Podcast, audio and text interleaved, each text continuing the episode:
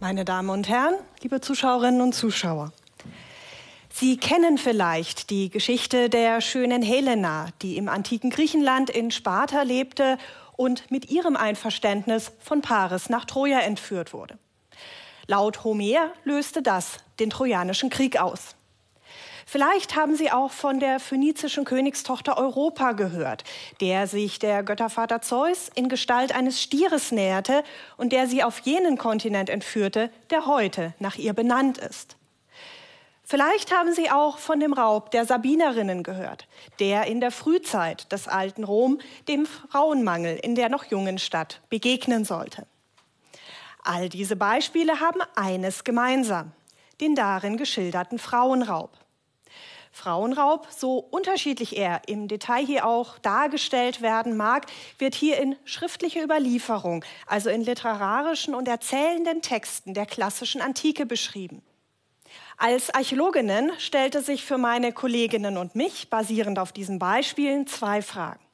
Zum einen, ob wir in diesen Schilderungen eine tatsächliche gesellschaftliche Praxis des ersten Jahrtausends vor Christus erkennen können und zum anderen, ob es möglich ist, Frauenraub auch ohne schriftliche Überlieferung nachzuweisen. Wir gehen nun also gedanklich von der Antike in der Zeit zurück in die Vorgeschichte und schauen uns archäologische Funde und Befunde näher an. Wie immer in der Archäologie arbeiten wir dabei mit Indizien, die uns Hinweise geben und interpretiert werden müssen. Also ein bisschen so wie Sherlock Holmes, der auch noch so kleine Spuren zusammenträgt, um ein schlüssiges Bild zu zeichnen. Was haben Helena, Europa und die Sabinerinnen gemeinsam? Sie sind in der Gemeinschaft, in die sie entführt wurden, Fremde. Wie können wir Fremde, insbesondere fremde Frauen, im archäologischen Befund nachweisen? Helfen uns dabei fremde Objekte, etwa fremde Objekte aus archäologisch untersuchten Gräbern weiter? Die archäologische Quelle Grab, insbesondere das Einzelgrab, ist die engste uns bekannte Verbindung von einem Menschen vergangener Zeit und der ihn umgebenden materiellen Kultur. Es könnte nun beispielsweise sein, dass wir in dem Grab einer Frau Kleidungsbestandteile, Schmuck, Werkzeuge oder Gefäße finden, die in der Zeit an dem Ort, an dem sie begraben wurde, unüblich und fremd sind, die in der gleichen Zeit an einem anderen Ort aber häufig vorkommen. Doch ein fremdes Schmuckstück an der Kleidung macht noch keine Fremde. Ein fremdes Objekt kann auf vielen Wegen dorthin gelangt sein, wo wir es heute im archäologischen Befund und in der archäologischen Ausgrabung finden. Erst wenn sich die fremden Objekte bei einer Person häufen und sie zudem noch in einer für diese Zeit und diesen Ort unüblichen Art und Weise getragen oder benutzt werden, erst dann mehren sich die Hinweise, dass wir es hier tatsächlich mit einer fremden Person oder in unserem Fall einer fremden Frau zu tun haben. Wie können wir nun aber ausschließen, dass die fremde Kleidung mit ihrem fremden Schnitt und dem fremden Schmuck nicht einfach von einer einheimischen Frau getragen wurde? Dazu wenden wir uns der naturwissenschaftlichen Archäologie oder den Archosciences zu. Wir Menschen tragen nämlich auch eine ganze Menge Informationen über unser Leben und unsere Lebensumstände in uns, in unserem Skelett, in unseren Knochen und Zähnen. Bei der Frage, ob eine Person an einem Ort fremd ist, helfen uns die Analysen stabiler Strontiumisotope weiter. Und das funktioniert folgendermaßen. Jedes geologische Grundgestein weist ein spezifisches Verhältnis von Strontium 86 zu Strontium 87 auf und hat damit, wenn Sie so wollen, einen Strontiumfingerabdruck. Dieses spezifische Strontiumverhältnis wird durch Erosion des Gesteins an die Böden und an das Grundwasser weitergegeben und von dort an die auf diesem Boden wachsenden Pflanzen. Die Pflanzen werden von Tieren gefressen, Pflanzen und Nutztiere dienen dem Menschen als Nahrung. Und so wird dieses Strontiumverhältnis in der Nahrungskette weitergegeben. Im menschlichen Organismus wird Strontium quasi aus Versehen anstelle von Calcium in Knochen und Zähnen eingebaut. Und somit spiegelt sich dieses spezifische Strontiumverhältnis dann auch im Skelett eines Menschen. Für die Vorgeschichte gehen wir davon aus, dass die Nahrung und das Trinkwasser, das die Menschen zu sich genommen haben, aus der unmittelbaren Umgebung des Wohnortes stammen. Die Strontiumsignatur oder der Strontiumfingerabdruck, den wir im Skelett eines vergangenen Menschen finden, zeigt damit die Strontiumsignatur des Wohnortes. Unsere Zähne werden in der Kindheit angelegt und danach nicht mehr umgebaut. Die Strontiumsignatur aus den Zähnen zeigt also den Wohnort während der Kindheit. Unsere Knochen unterliegen einem langsamen, aber stetigen Umbau. Die Strontiumsignatur aus den Knochen zeigt damit die Strontiumsignatur jenes Ortes, an dem ein Mensch seine letzten Lebensjahre verbracht hat. Wenn die Strontiumsignatur aus den Knochen nun mit der Strontiumsignatur des Bodens, in dem eine Person bestattet wurde, übereinstimmen, dann ist sie wohl auch an dem Ort verstorben und wurde dort begraben, wo sie ihre letzten Lebensjahre verbracht hat. Lassen Sie uns dieses Wissen nun mit unseren Grabfunden kombinieren. Wird die fremde Kleidung und der fremde Schmuck nun also von einer Frau getragen, deren Strontiumsignaturen aus Zähnen und Knochen unterschiedlich sind, deren Strontiumsignatur aus den Knochen aber mit der Strontiumsignatur des Bodens, in dem sie bestattet wurde, übereinstimmen, dann haben wir es tatsächlich mit einer fremden Frau zu tun, die ihre Kindheit an einem anderen Ort verbracht hat als den, an dem sie verstorben ist und begraben wurde.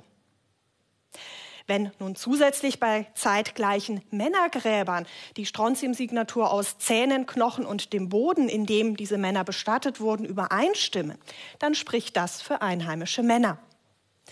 Fremde Frauen und einheimische Männer heißt aber zunächst einmal nur, dass wir es hier mit einer Form der sogenannten Virilokalität zu tun haben. Das bedeutet, dass Männer und Frauen aus unterschiedlichen Gemeinschaften, die eine gemeinsame Form des Zusammenlebens wählen, hierfür den Wohnsitz bei der Familie des Vaters des Mannes wählen. Sie merken, ich spreche hier bewusst nicht von Heirat oder Ehe, da wir für die Vorgeschichte schlicht und einfach nicht wissen, wie diese Formen des Zusammenlebens organisiert waren oder welche rechtliche Stellung sie hatten. Ob diese fremden Frauen das Leben fern von ihrer Herkunftsfamilie freiwillig gewählt haben und ob sie den Männern aus freien Stücken in die Fremde gefolgt sind, ob ihre Familien diese Verbindungen ausgehandelt haben und diese Frauen von ihren Familien in die Fremde geschickt wurden.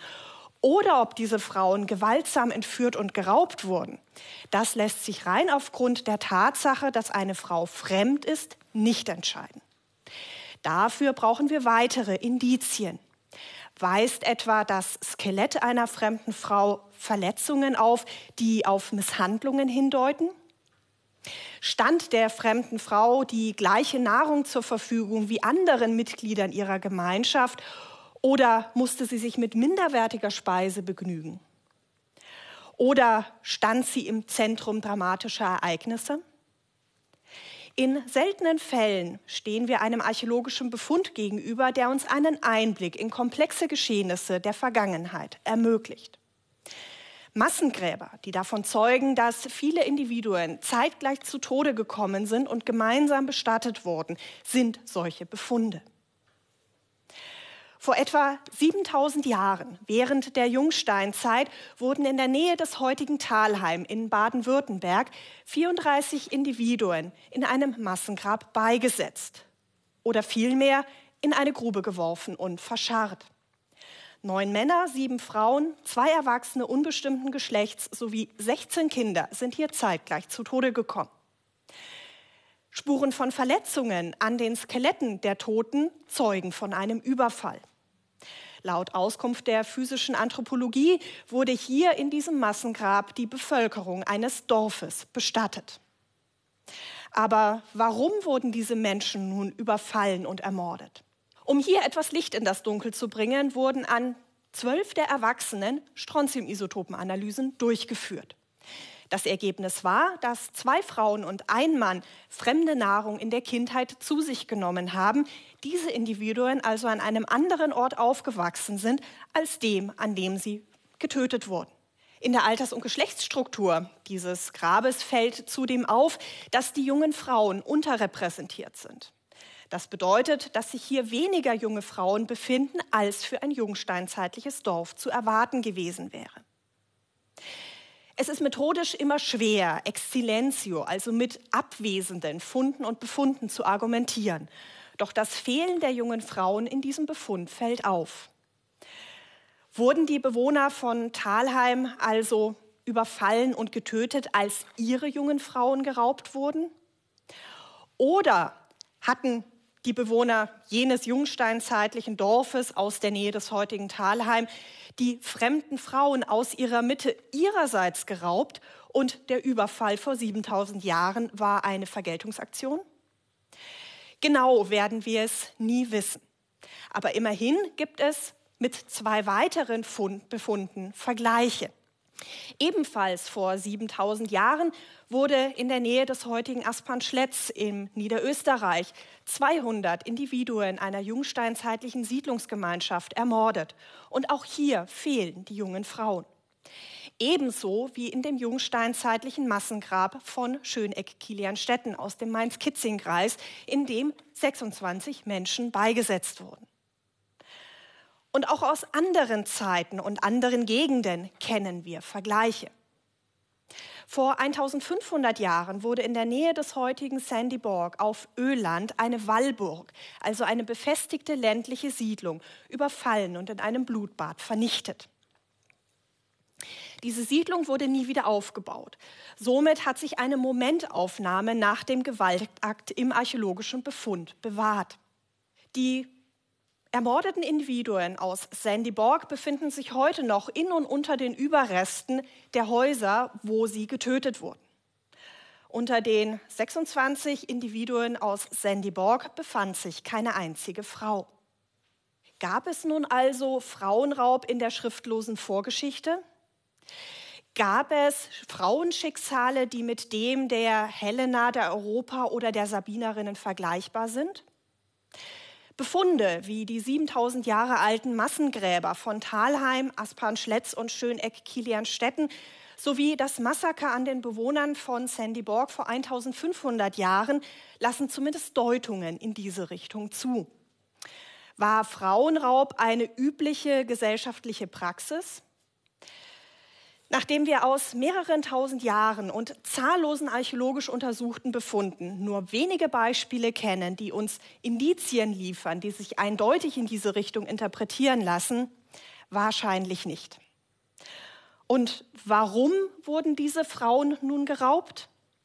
Auch das lässt sich mit rein archäologischen Mitteln nur schwer beantworten. Dafür brauchen wir weitere Quellen, die uns etwas über die Gedanken und Beweggründe der damaligen Menschen aussagen. Aber wir können sicher sein, dass auch vor 7000 Jahren nichts ohne Sinn und Motiv geschehen ist. Vielen Dank.